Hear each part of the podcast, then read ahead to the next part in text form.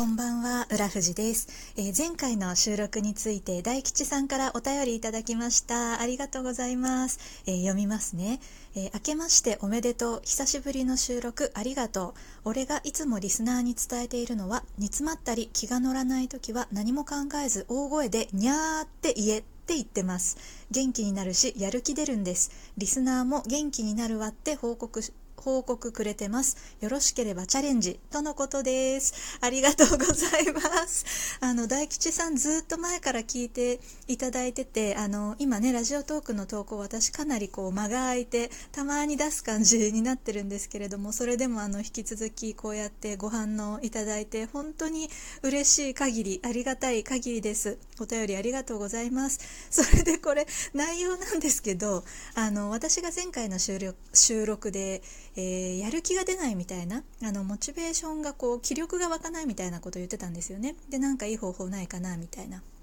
話を していたのに対して大声で「にゃー」って言えって言ってるんですね大吉さんは。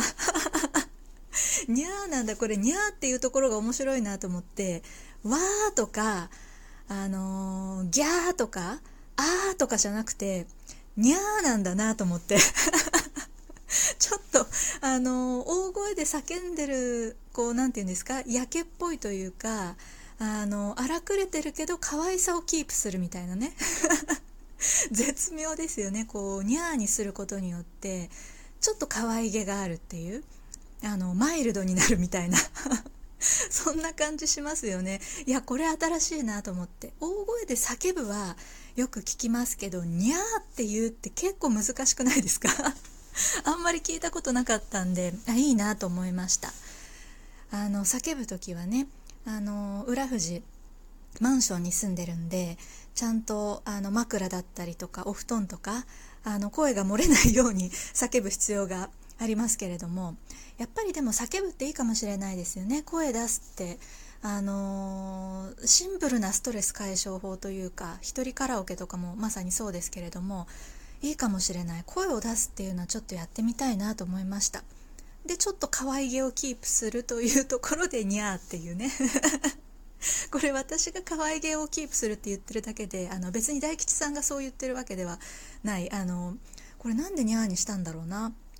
でもニャーって言うとちょっとマイルドでいいですよね。あのやさぐれ感がちょっと薄れるっていうかいいなって。ちょっとあの叫んでおいてあれだけどお上品さをキープするみたいな。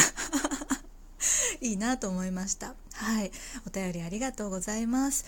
でここからちょっと雑談なんですけれどもモチベーションでちょっと思い出したのが実はですね年末年始にものすごくハマったものがあってサスケにハマったんですよ。浦富士なぜか。サスケってあの TBS でやっているテレビ番組ですね。大きな大きなアスレチックに大人が本気で挑戦するっていうあのミスターサスケとか結構話題になりましたよね。あの大きなアスレチックに挑戦するっていうと結構こうバラエティっぽい感じじゃないですか。でもそういう空気感じゃないんですね。もう本当にシリアスに人生かけてやるみたいな。あの有名な挑戦者の名言で「俺にはサスケしかないんですよ」っていうセリフがあるんですけど そう言っていう挑戦者が現れるくらいあの成人男性が人生を狂わされるアスレチックみたいな。ものなんですね。有名なんで多分知ってる方も多いんじゃないかなと思うんですけれどもまさか浦富成人女性、え成人女性会社員がサスケにはまってしまいまして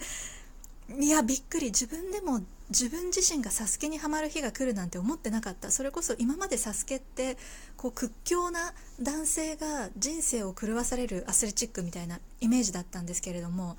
今全然そんなことないんですね。改めてちゃんと、あのー、見てみたら今どちらかというと友情努力勝利みたいなコンテンツになってて本当にあの少年ジャンプの作品を見てる時と同じ感覚になる。あの先ほど挑戦者がっていう話しましたけど100人挑戦できるんですね。1回の番組につき、まあ、大体年末にやってるんで1年に1回100人の大人が挑戦する。で、えーと、有力な選手って大体毎年出るから常連みたいな感じになるんですよ。で常連になると常連でコミュニティが出来上がっててみんなあの連絡先とか交換してて普段からトレーニングとかも一緒にやってるんですね。なのでそこでまず絆が生まれてるんですよ、まあ、友情。でその友情が生まれてそこからみんなすごく努力をするんですよ。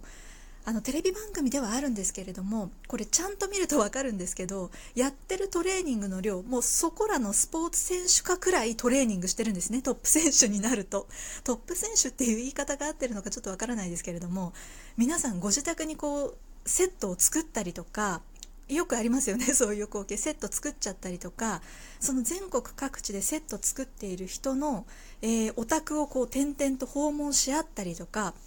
まあ、セットがなくても公園で一緒に練習したりとか会社のジムでトレーニングをしたりとか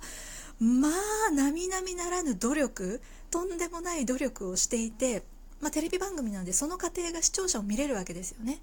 で現現代だと YouTube とかのチャンネルも皆さんやられてるあの有力選手の方だと YouTube チャンネルでこうトレーニングの様子とかあのお出しになっていてまあ常軌を逸したトレーニングやられてるんですよ皆さん。なのでやっぱ感情移入する。こっちもうわこんなトレーニングやってるんだとかこんな本気でやってるんだとかでもみんな楽しそうだなみたいな。ね。で最後に勝利。そうやって友情が築かれて死ぬ気で努力してそれが結果として出た瞬間の盛り上がり。いやー尋常じゃない。あの番組には全てが詰まっていると私は遅ればせながら気づいてしまいまして。まあ、それで友情とか努力があるからこそチャレンジャーの皆さんがすごいお互いを応援し合うんですよ。あのサスケってすごい長いじゃないですか。アスレチックのコースがまあ長いコースで朝から収録始まってだいたいファイナルステージ最後のステージに行く頃には真っ暗で夜になっていてみんなベンチコート着てあの観戦するみたいな様子があの流れてると思うんですけれども応援をし合うんですねとにかくみんなが。みんなもう顔見知りなんですよ。あのサスケ大好きな人同士。みんな名前とかも知っていてどんなトレーニングをしてきたかとかどこが得意でどこが苦手かとか知ってるからみんなで声援を送り合うんですね。頑張れ!みたいな。並走していけるよ!みたいな。もうちょっともうちょっと!みたいな。もその様もすごくてなんていい番組なんだと思って感銘を受けてしまいまして。ねであれって結構芸能人の方もチャレンジしてますけどあのトップ本当のアスリートの方野球選手とかあの出てますけどやっぱり素人の方も何年も出てるうちにもはや素人じゃなくなってるというかバラエティタレントとしてのこう才能を開花させてる方がたくさんいらっしゃるんですよ。あの普通の電気店の店長の方とかでももうガヤが秀逸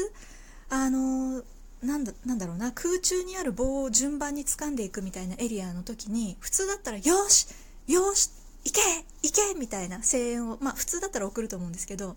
まあ、その方は「うまい!」うまいうまいって叫んでてその声援なかなかなくないですか？あの一発一発に「わー」とか「いけ」とかじゃなくて「うまい!」って叫ぶみたいな。でこうクリアした瞬間に「そこが知れないよ」って声援を送ってらっしゃったんですねその電気店の店長が。いやエリアをクリアした先輩に対して「そこが知れないよ」ってすぐ叫べるってもうこれは素人じゃないなと思って。やっぱり何回も何回も毎年出て、まあ、オンエアも見て、まあ、どういう声援が使われるとか、まあ、テレビに映るとこういう風になるとかって皆さん多分すごく把握されててもうタレント力が尋常じゃない、まあ、そういうところもやっぱり感銘を受けちゃってやっぱりあの本気で好きなものに本気で取り組むとあのすごい人間の力ってこう開花するんだなみたいな。あのねそこに感銘を受けたというか。でまあ、今電気店の店長の話しましたけども皆さん電気店の店長だけじゃなくて皆さんそれぞれ個性があってあの応援スタイルも様々。あのー、本当にまさに「少年ジャンプ」の漫画のキャラクターのごとくキャラが立っていてそのお互いの関係性だったりとかあと「サスケってもう二十何年もやってる番組なんで歴代のレジェンドとかがいるんですよね。あの今はもう50代とかになったあのおじ様たちもう池おじの方々がその現役だった頃とかの映像とかも残ってて歴史があるからあの誰が誰に憧れてるとかそういう人間性とかもあるんですよ。あ人間性じゃない人間関係か。まさにその少年ジャンプの漫画とかと同じですよね。誰が誰に憧れてて誰々さんのこのパフォーマンスが神がかってて今でも伝説だみたいなそういうのがまあ二十何年の歴史ですごい積み重なってるからいやまあ面白くてハマっちゃってハマっちゃってまさにハマり散らかしてしまって年末年始は狂ったように YouTube のサスケチャンネル見てましたね。めちゃめちゃ面白い。ちなみになんですけれども私の推しの選手普段はソフトウェアエンジニアをやられている森本さんという方がいらっしゃるんですけどその方が今日「ラビット!」に出てましたびっくりしたあの「ラビット!」今 TVer で配信もしてるんでちょうどその森本さんが出たところあのなんかゲストの皆さんと反射神経対決とか筋肉の対決をするみたいなので呼ばれてたんですけれどもすごいことだなと思って普段ソフトウェアエンジニアをされている方が「サスケっていう番組でスターになってこうやってその情報番組バラエティ番組に出てね対決するみたいな、まあ、私は面白くて面白くて仕方なくて、本当に素晴らしいコンテンツを得たなと。私こう長年ずっと好きで毎年楽しみにしているコンテンツといえば「名探偵コナン」だったんですけれどもコナンも毎年映画1回やるじゃないですか。でコミックスも定期的に出ると。もしかしたら今後それと同じようにあの追い続けるコンテンツになるかもなってちょっと思っちゃって。多分今年の年末も番組やるでしょうし調べたら夏にイベントとかやってるんですよね。丸ビルとかで。え絶対行くじゃんと思って。もう今年サスケというものを知って年末年始で一通り歴史の勉強したんでもうマックスの状態で絶対イベント参加するじゃんと思って。そんなことには、えー、モチベーションを非常に燃やしている、えー、浦富士でございました。はい。では今日もここまでお付き合いいただきましてどうもありがとうございました。浦富士でした。失礼いたします。